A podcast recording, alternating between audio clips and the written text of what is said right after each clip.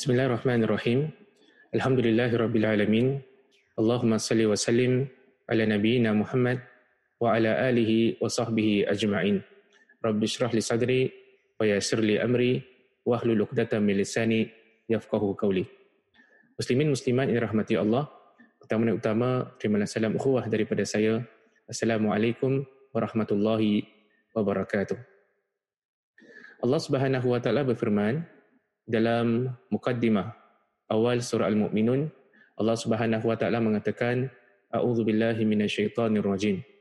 Qad aflahal mu'minun alladzina hum fi salatihim khashi'un. Qad aflahal mu'minun. Iaitu telah berjayalah berjayalah orang-orang yang beriman. Alladzina hum fi salatihim khashi'un.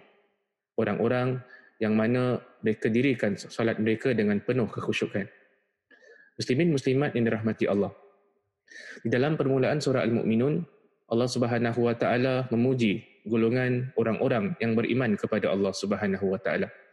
Allah Subhanahu wa taala memuji golongan orang-orang yang beriman kepada Allah Subhanahu wa taala yang memiliki ciri-ciri yang tertentu.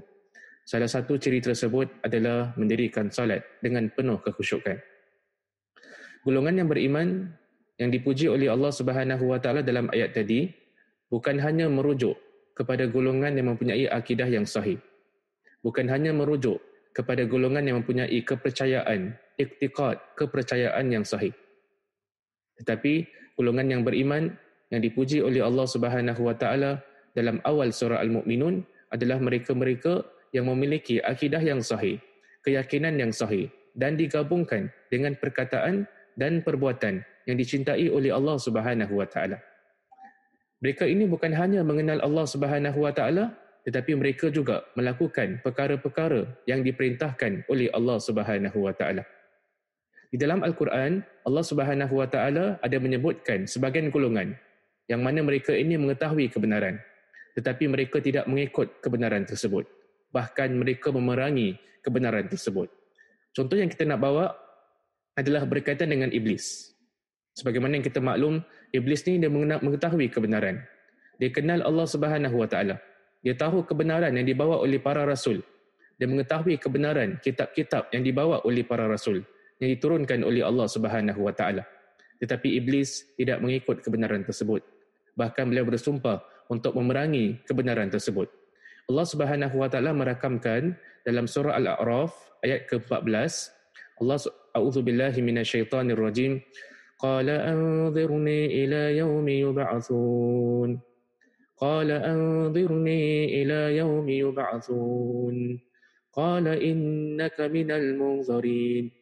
قال فبما أقويتني لأقعدن لهم صراطك المستقيم. ثم لآتينهم من بين أيديهم ثم لآتينهم من بين أيديهم ومن خلفهم وعن أيمانهم وعن شمائلهم ولا تجد أكثرهم شاكرين yang artinya ya Allah panjangkanlah umur aku hinggalah ke hari pembalasan hari dibangkitkan manusia Allah Subhanahu wa taala mengatakan sesungguhnya engkau wahai iblis termasuk dalam golongan orang-orang yang dipanjangkan umur kata iblis ya Allah oleh kerana engkau telah sesatkan aku nescaya aku akan pesongkan hamba-hambamu daripada jalan yang lurus. Dan aku akan mendatangi mereka. Aku akan ganggu mereka daripada arah depan, daripada arah belakang, daripada arah kanan, daripada arah kiri. Dan engkau akan mendapati kebanyakan daripada mereka tidak bersyukur kepada Allah Subhanahu Wa Taala. Contoh yang kedua yang kita nak bawa berkaitan dengan golongan yang mengetahui kebenaran tetapi tidak mengikut kebenaran tersebut adalah Firaun. Firaun tahu tentang mukjizat yang diberikan oleh Allah Subhanahu Wa Taala kepada Nabi Musa alaihi salam. Dia tahu bahawa mukjizat tersebut datang daripada Allah Subhanahu Wa Taala. Tetapi beliau menyombongkan diri. Beliau takabur. Beliau menolak kebenaran tersebut. Allah Subhanahu Wa Taala merakamkan dalam surah Al-Isra ayat 102, A'udzu billahi minasyaitonir rajim. قال لقد علمت illa rabbus samawati wal ardi basair wa inni la adhunnuka ya فرعون مثبورا Yang artinya Nabi Musa berkata sebenarnya, sebenarnya engkau wahai Fir'aun telah mengetahui tiadalah yang menurunkan mujizat-mujizat ini melainkan Tuhan yang menciptakan dan mentadbirkan langit dan bumi sebagai bukti-bukti yang menerangkan kebenaran. Dan sebenarnya aku fikir engkau wahai Fir'aun akan binasa.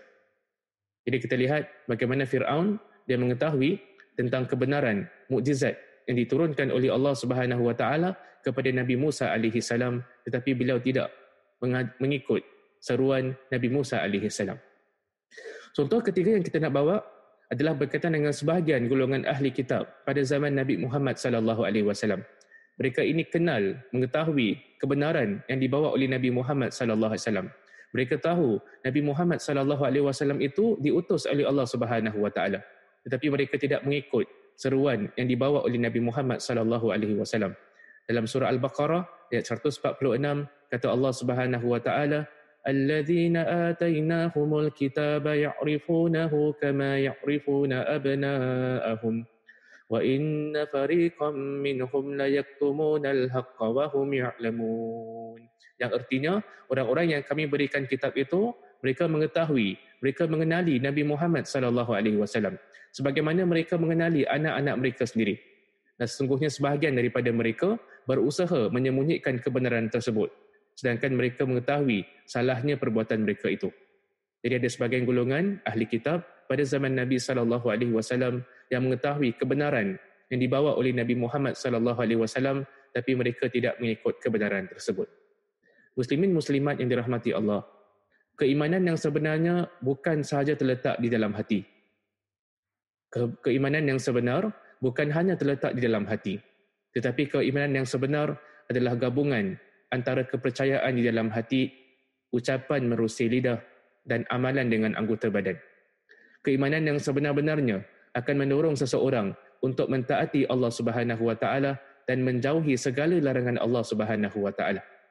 Akidah dan syariat tidak dapat dipisahkan. Terdapat hubungan yang amat rapat berkaitan dengan antara keduanya. Sebagian ulama kita mengatakan iman itu adalah umpama sebuah pohon yang mana akarnya adalah umpama akidah. Akar pohon, akar adalah umpama akidah, umpama keyakinan yang tertanam dalam hati seseorang.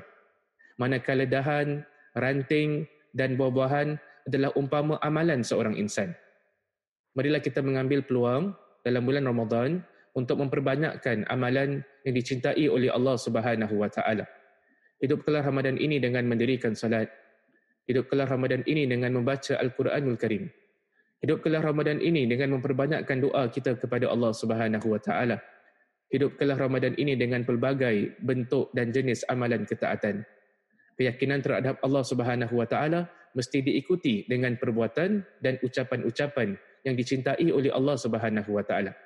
Akidah yang sahih, kepercayaan yang sahih yang tertanam dalam diri seseorang akan mendorongnya untuk melakukan perbuatan yang selari dengan syariat Allah Subhanahu wa taala. Akidah dan syariat tiada pisahnya. Sekian daripada saya. Saya tutup dengan tasbih kafarah. Subhanakallahumma wa bihamdika asyhadu an la ilaha illa anta أستغفرك وأتوب إليك. سكان السلام عليكم ورحمة الله وبركاته.